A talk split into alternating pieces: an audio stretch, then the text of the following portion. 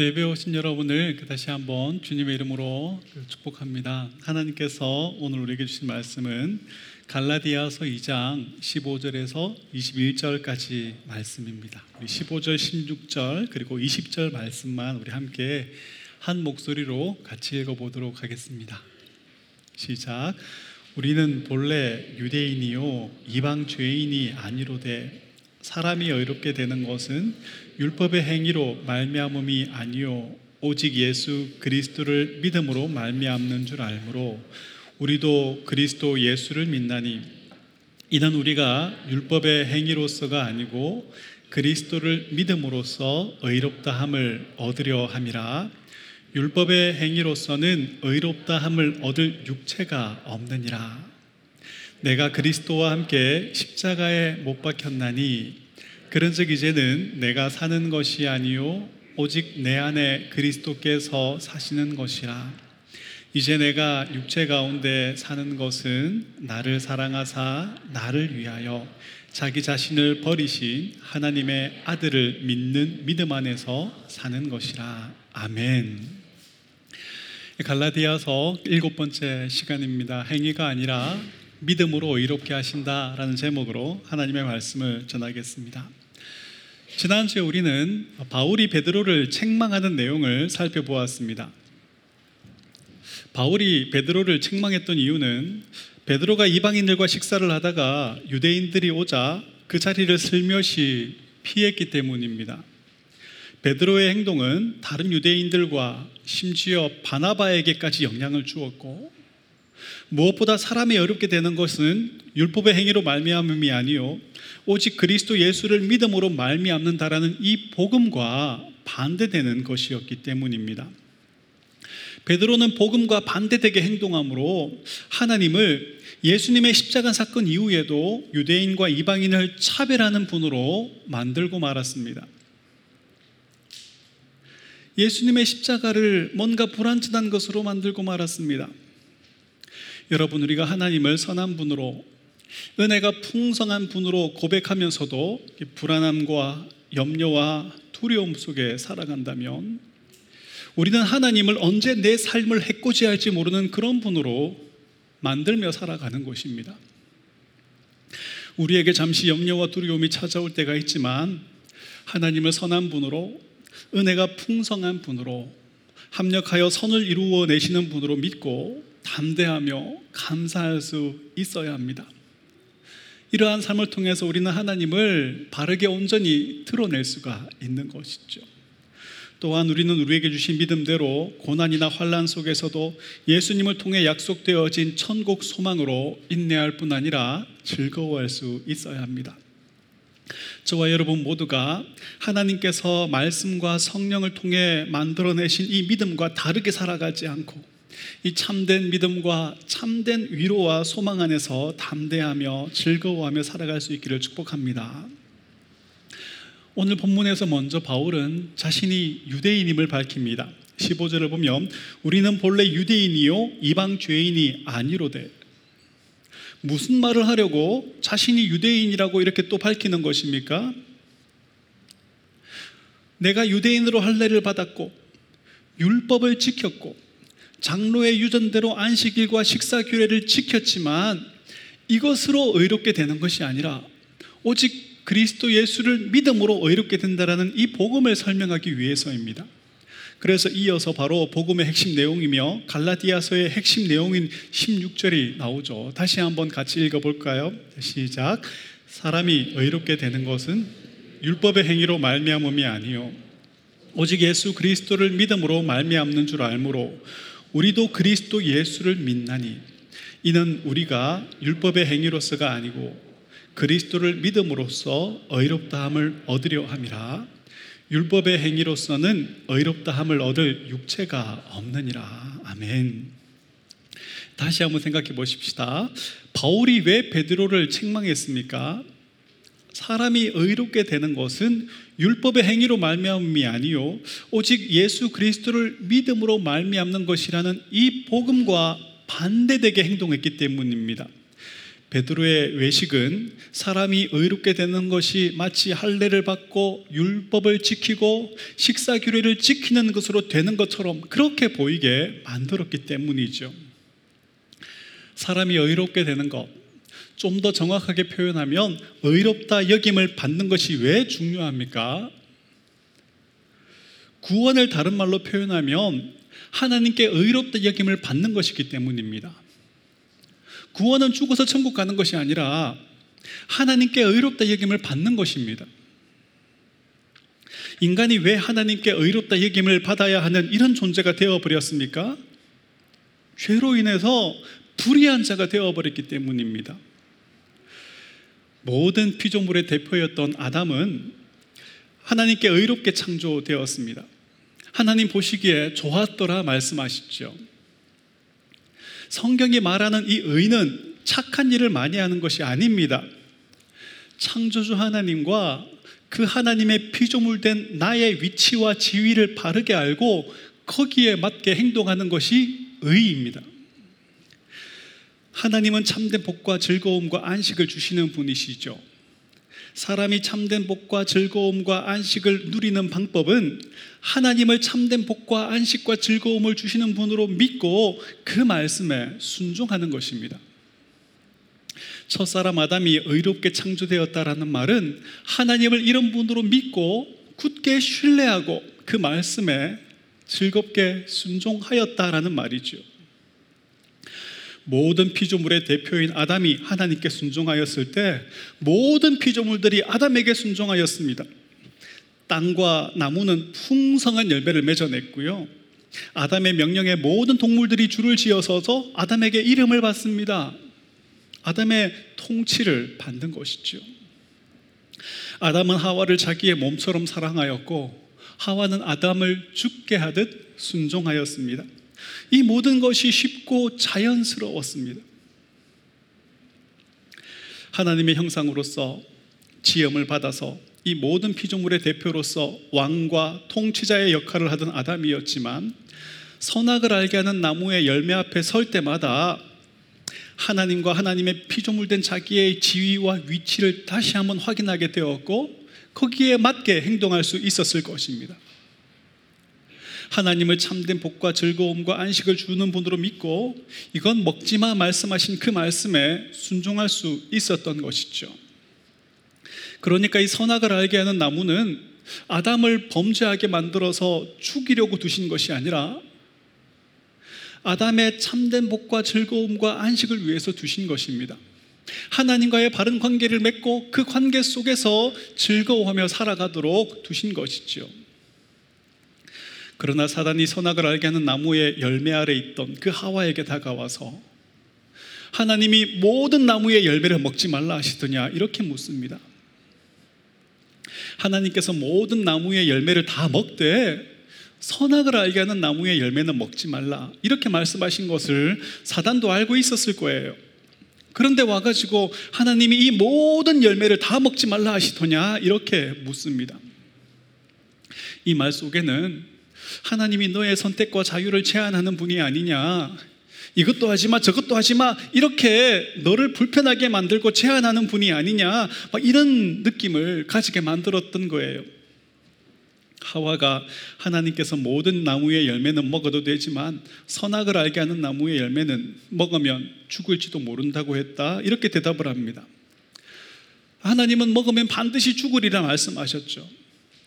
반드시 죽으리라와 죽을지도 몰라. 이건 전혀 다른 것입니다. 사단이 이 빈틈을 놓치지 않고 파고들어요. 선악의 기준을 하나님께 두고 사는 것이 얼마나 답답하고 불공평한 일인지. 그리고 하나님과 상관없이 스스로 선악을 판단하고 살아가는 것이 얼마나 자유롭고 행복한 것인지를 들려줍니다. 사단은 거짓의 아비입니다. 사단은 처음부터 거짓말하는 자입니다. 사단의 말을 들은 이 아담과 하와에게 찾아온 것은 자유와 행복이 아니었습니다.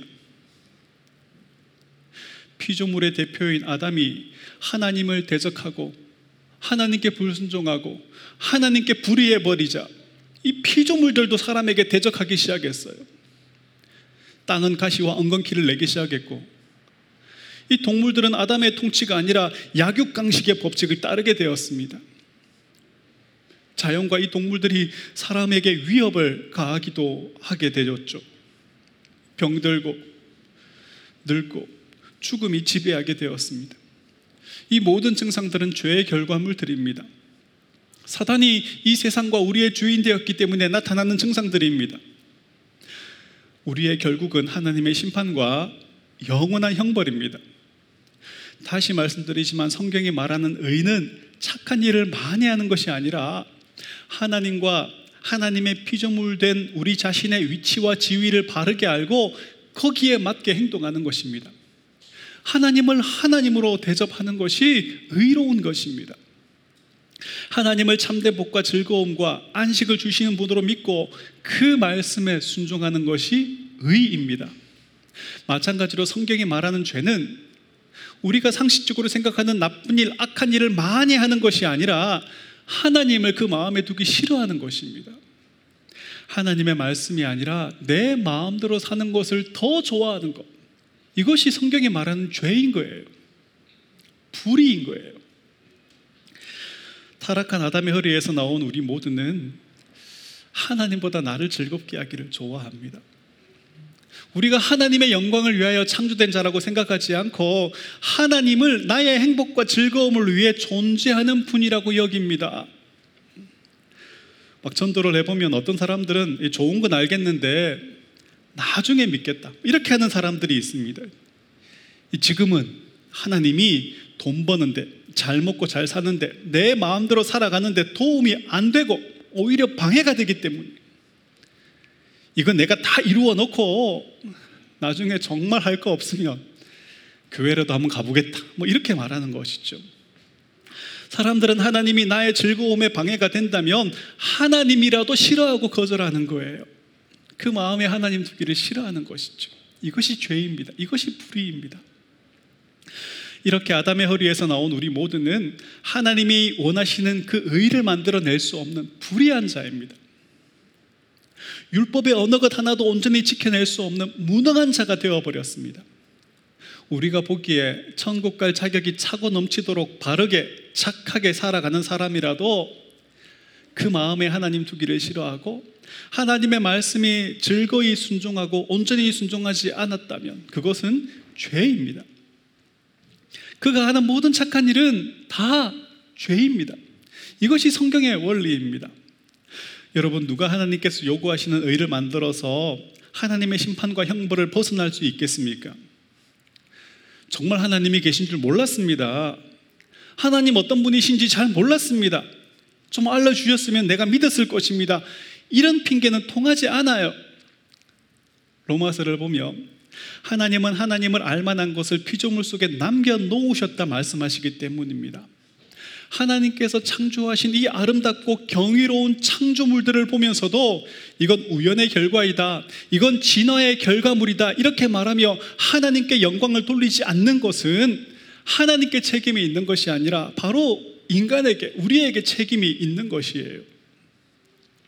어떤 사람은 성경을 펴놓고도 하나님보다 자기를 더 옳게 여겨서 하나님은 성경에서 말씀하시는 이런 분이 아니라 마땅히 내 생각에 하나님이라고 생각하는 이런 존재여야 한다. 이렇게 생각을 합니다. 그래서 성경을 펴놓고도 이 하나님이 내 생각과 맞지 않으면 성경을 덮어버려요. 하나님 틀렸다. 하나님 이러시면 안 된다. 이렇게 이야기해버리죠. 어떤 사람은 복음을 듣고도 자기를 부인하고 예수님을 쫓지 않습니다.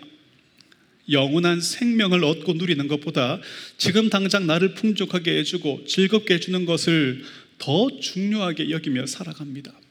여러분, 우리는 어떤 핑계도 하나님 앞에 댈 수가 없습니다. 우리는 누구도 하나님의 심판과 형벌 앞에서 어떤 핑계도 댈 수 없는 자들이에요.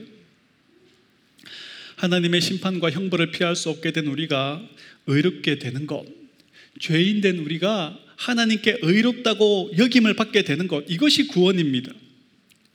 그런데 누구도 자기의 힘으로는 하나님이 원하시는 이 의를 만들어낼 수가 없어요. 유대인도 이방인도 마찬가지입니다.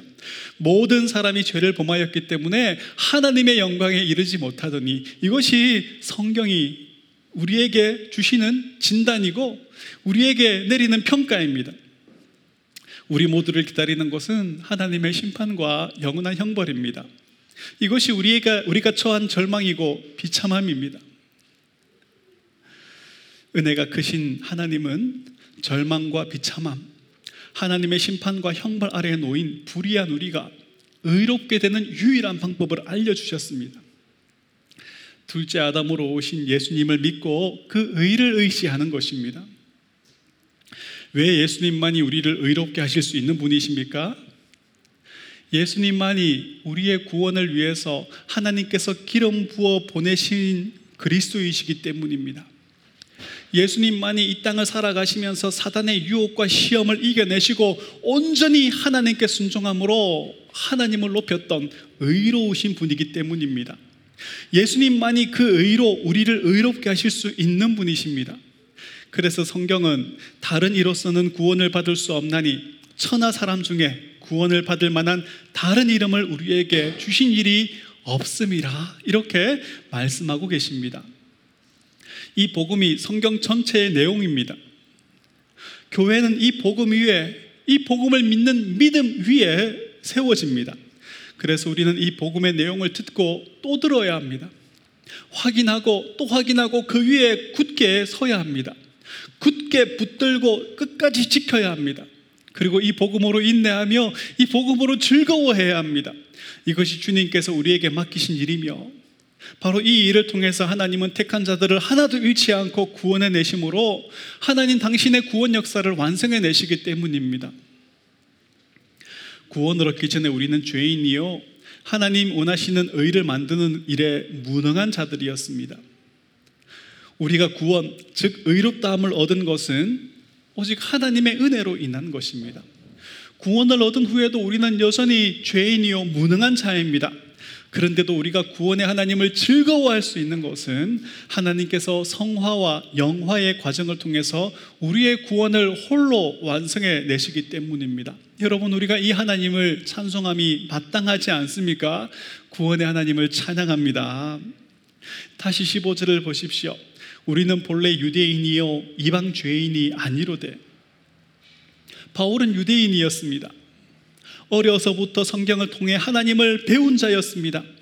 하지만 성령님을 통해 하나님과 하나님의 구원 계획을 바르게 알기 전에는 하나님을 어떤 분으로 알았습니까? 율법을 주시고 이 율법을 철저하게 지켜내는 자를 구원해 주시는 분으로 알았습니다. 그리고 자기가 이 율법의 행위로 의롭다 여김을 받을 수 없는 무능한 자임을 알지 못했습니다. 그래서 율법을 통해서 구원을 얻고 완성하려는 율법의 종이 되고 말았습니다. 율법의 종된 자들을 향한 하나님의 심판과 형벌은 이미 선고되었습니다. 율법이나 자기 의로 구원을 얻으려는 자들, 율법의 종된 자들을 향한 하나님의 판결은 불의하다입니다. 자신의 죄인됨과 무능함을 깨닫고 하나님의 은혜를 예수님의 의를 의지한 자들을 향한 판결도 이미 선고되었습니다. 그들을 향한 하나님의 선고는 의롭다입니다. 나중에 가서 이 판결이 달라진다면 하나님은 거짓말하시는 분이 되어버립니다. 하나님 정말 거짓말하시는 분이십니까? 아닙니다. 하나님을 거짓말하는 분으로 만드는 것은 사단의 일입니다. 여러분 바울은 나면서부터 베냐민 지파의 유대인이었습니다. 어려서부터 성경을 외웠고 성경을 배웠습니다. 가장 엄격하게 율법과 장로의 유전을 지켰던 바리세파 사람이에요. 하지만 성령님을 통해 하나님과 하나님의 구원 계획을 바르게 알기 전에는 하나님을 율법을 철저하게 지키는 자들을 구원해 내시는 그런 분으로 알았습니다. 여러분 우리가 하나님을 믿는 것보다 하나님을 아는 것보다 더 중요한 것은 하나님을 바르게 아는 것입니다. 하나님을 어떤 분으로 아는가, 하나님을 어떤 분으로 믿는가 하는 것입니다. 그냥 하나님이라고 부른다고 그분이 하나님이신 것이 아니에요. 성경을 통해서 하나님을 바르게 알지 못하면 그 하나님은 복음으로 택한 자들을 구원해 내셔서 영원한 안식을 주시는 분이 아니라 무속 신앙인들이 섬기는 금송아지와 다를 바 없는 우상이 되어 버립니다. 성경을 통해서 우리가 예수님을 바르게 알지 못하면 예수님은 자기 백성을 그들의 죄에서 구원하시기 위해 이 땅에 오신 하나님의 아들이 아니라 병을 고쳐주고 외로움을 달래주는 우상이 되고 맙니다. 성경을 통해서 성령님을 바르게 알지 못하면 성령님은 복음을 통해 택한 자들의 구원을 완성해 내시는 분이 아니라 신비한 체험이 나게 해주시는 그런 우상이 되고 맙니다. 그런데 안타깝게도 교회에 출석하는 사람들조차 이 삼위 하나님을 알려고 하지 않아요. 내가 왜 의롭게 되는 것이 필요한지, 내가 어떻게 의롭게 되는지 알고 싶어 하지 않아요. 예수를 믿는다고 하지만 예수님을 믿는다는 것이 어떤 내용을 담고 있는 것인지를 알고 싶어 하지 않아요. 예수를 믿는 것이 도대체 무슨 내용을 담고 있는지도 모르면서 나는 예수 믿기 때문에 천국 간다 이렇게 말해요. 목사에게 지루하게 반복되는 복음 말고 어떻게 하면 기도 응답을 받는지, 어떻게 하면 문제 해결을 받는지, 어떻게 하면 원하는 것을 얻을 수 있는지 이런 것 좀 알려주세요. 이렇게 말해요. 하나님의 영광을 위해서 지음받은 자들이 구원의 하나님이 어떤 분이신지를 듣고 그 구원의 하나님을 높여 예배하기 위해서 모여서 어떻게 하면 나를 즐겁게 할 수 있는지, 어떻게 하면 내 응답을 받을 수 있는지, 어떻게 하면 내 문제를 해결받을 수 있는지, 여기에만 온 마음을 쏟는다면 그것을 어떻게 예배라고 할 수 있겠습니까? 예배의 모든 관심과 초점이 하나님께서 우리의 구원을 위해 하신 일들을 듣고 그 하나님을 높여 찬송하는 것이 마땅하지 않겠습니까? 하나님 우리의 구원을 위해 하신 일이 무엇입니까? 독생자 예수님을 우리를 위해 이 땅에 보내신 일입니다. 우리를 대신하여 죽기까지 순종하심으로 의로운 삶을 살아내게 하시고 우리를 대신하여 십자가에 죽게 하신 일입니다. 예수님을 죽은 자 가운데서 일으키셔서 하나님의 보좌 우편에 앉게 하신 일입니다. 성령님을 통하여 복음으로 우리 속에 구원에 이르는 회개와 믿음을 만들어 내시는 일입니다. 복음 위에 굳게 선 참된 교회를 통해서 구원 계획을 완성해 내시는 일입니다. 복음의 핵심은 예수님의 의로 우리의 불의함을 덮어서 우리를 의롭다 여겨 주신다라는 것입니다. 신학적인 용어로 칭의라고 하죠. 칭의의 교리는 구원에 있어서 아주 조금의 공로도 우리의 것으로 만들지 않게 합니다. 예수님의 의로 우리의 불의함을 덮어 우리를 의롭다 여겨주신 그 구원의 하나님만 높이고 즐거워하게 만드는 것이죠. 그런데 이 칭의의 교리는 오랜 시간 동안 많은 반대에 부딪혀 왔습니다. 하나님께서 모든 사람을 위해 구원의 은혜를 베풀어 놓으셨다. 그 은혜를 받아들이는 것은 우리의 선택과 우리의 몫이다. 이렇게 주장하는 사람들이 예전에도 있었고 지금도 있습니다. 이들은 타락한 타락은 인간의 일부분에만 영향을 주었기 때문에 나머지 어떤 부분은 선한 일, 착한 일을 할 능력이 남아 있다라고 말합니다. 이들의 주장에 따르면 복음을 효과적으로 잘 전하기만 하면 복음의 전략을 잘 세우기만 하면 더 많은 사람을 구원할 수 있게 되는 것이죠. 그래서 한국에서도 한때 어떤 전도법, 어떤 전도법, 어떤 전도법 이런 것들이 유행하지 않았습니까? 복음이 지나칠 때 믿기로 결정하고 선택하는 것은 우리의 몫이 되어 버립니다. 그러니까 구원은 우리의 뭔가 보탬이 있어야 완성이 되는 것이 되는 거예요.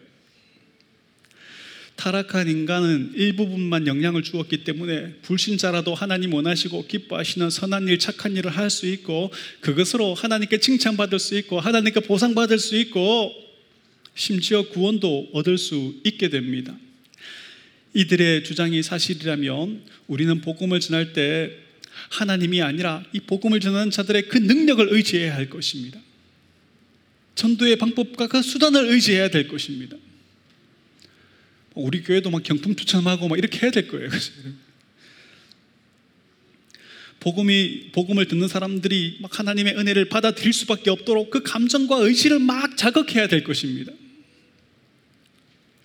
구원에 이르는 회개와 믿음이 인간의 선택으로 되는 것이라면 그 구원의 완성도 인간의 노력으로 되어야 할 것입니다. 그렇다면 구원에 있어서 하나님이 하시는 일은 고작 은혜를 베풀어 놓고 사람들의 선택과 결정을 조마조마한 마음으로 기다리시는 그런 분일 뿐입니다. 의롭게 살려고 하는 사람들에게 슬쩍 다가가서 도움을 주시는 그런 분일 뿐이죠. 구원에 있어서 하나님의 역할이 고작 이런 정도라면 복음이 택한 자들을 구원해 내시는 하나님의 능력이라는 이런 말씀은 성경에서 지워져야 할 것입니다. 하나님은 인간의 도움 없이는 아무것도 할 수 없는 분이라면 성경의 내용은 모조리 뒤바뀌어야 할 것입니다. 여러분, 여러분은 정말 하나님 요구하시는 의를 만들어낼 자신이 있습니까? 율법의 하나를 온전히 지키지 못하면 모든 율법 전체를 어긴 것이라 말씀하시는데 그 율법을 여러분은 지켜낼 자신이 있습니까? 음욕을 품는 것도 간음이라 말씀하시고 어떤 사람을 향하여 미워하는 마음만 품어도 그것을 살인이라고 하시는데 정말 여러분은 율법의 어느 것 하나라도 온전히 지켜낼 자신이 있습니까? 저는 없습니다. 저는 없어요. 구원에 있어서 우리가 해야 할 일이 아주 조금이라도 남아 있다면 그 아주 조금 때문에 우리는 구원을 얻을 수 없는 자가 되어 버리는 거예요.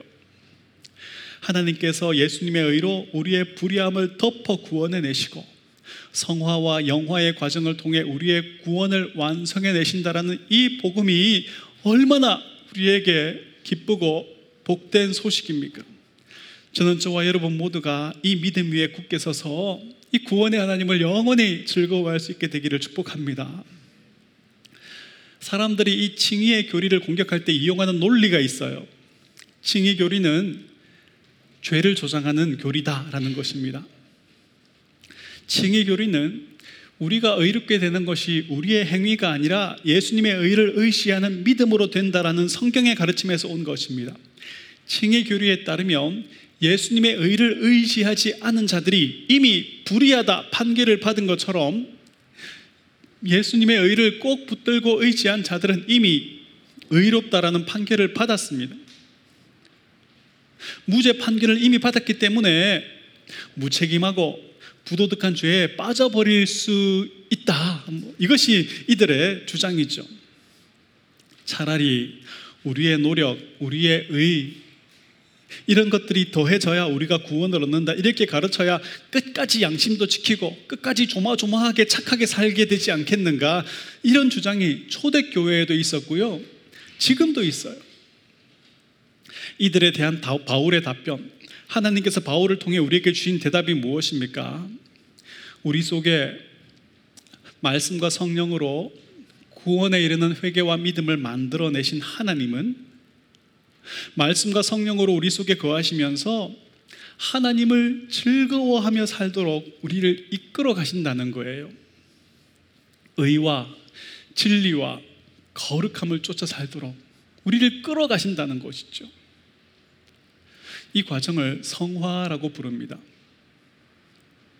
구원파에서는 이미 구원 얻은 사람은 무슨 죄를 지어도 구원이 취소되지 않기 때문에 마음껏 죄를 지어도 된다라고 말합니다. 맞습니다, 여러분. 이미 구원을 얻은 사람은 무슨 죄를 지어도 구원이 취소되지 않아요. 여러분 또 실수하고 또 넘어지고 또 실패해도 여러분의 구원은 취소되지 않아요. 하나님께서 여러분의 구원을 완성해 내시기 때문에 그래요. 하지만 우리의 몸을 성전 삼아 머물러 계신 하나님은 이제는 하나님께 순종함을 즐거워하며 살도록 우리의 삶을 이끌어 가신다는 거예요. 의와 진리와 거룩함을 쫓아 살도록 우리의 삶을 꼭 붙잡고 끌어가신다는 거예요. 동전의 양면처럼 이 성화와 칭의는 구원을 요소, 구원을 구성하는 요소예요. 어느 하나가 빠지면 구원이 되어지지 않는 거예요. 성화 없는 구원이 없고, 칭이 없는 구원이 없는 거예요. 그러니까 이 성화는 구원 얻은 모든 성도들의 삶에서 나타날 수밖에 없는 거예요. 그 속도가 다를 수 있죠. 그 성화의 그 깊이가 다를 수 있어요. 하지만 이런 일이 전혀 일어나지 않는다면 우리는 그 사람을 구원 얻은 사람이라고 볼 수 없는 거예요. 왜냐하면 이것이 구원을 설명하는 것이기 때문이죠. 오늘 본문 17절과 18절을 같이 한번 읽어볼까요? 시작. 만일 우리가 그리스도 안에서 의롭게 되려 하다가 죄인으로 드러나면 그리스도께서 죄를 짓게 하는 자냐? 결코 그럴 수 없느니라. 만일 내가 헐었던 것을 다시 세우면 내가 나를 범법한 자로 만드는 것이라. 무슨 말입니까?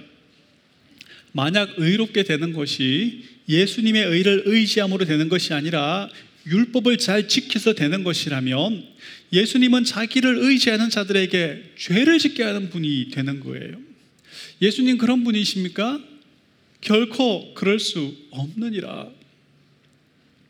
바울은 율법을 지켜서 의롭게 되려고 했던 내가 율법으로는 구원 얻을 수 없음을 이제는 깨닫게 되었고 그 방법을 다 허물어 버리고 믿음으로 의롭게 되었는데 다시 율법을 지켜서 의롭게 되는 그 방법을 세운다면 그것은 내가 나를 죄 짓는 자로 만드는 것이다. 이렇게 말합니다. 바울은 복음을 받아들이기 위해서는 율법으로 행위로는 구원을 얻을 수 있다. 이런 생각을 허물어야 된다 말합니다. 허물고는 다시는 세우지 않아야 된다라고 말합니다. 19절을 보면 이런 생각을 허물고 다시 세우지 않는 그런 정도가 아니라 아예 그런 생각에 대해서는 죽어버려야 한다. 이렇게 말합니다. 19절입니다. 내가 율법으로 말미암아 율법에 대하여 죽었나니 이는 하나님에 대하여 살려 함이라. 이제 여러분의 생각 속에서 내가 뭔가를 해야지 하나님께 복을 받고 내가 뭔가를 해야지 내 구원이 안전해지고 이런 생각은 죽여버려야 되는 거예요.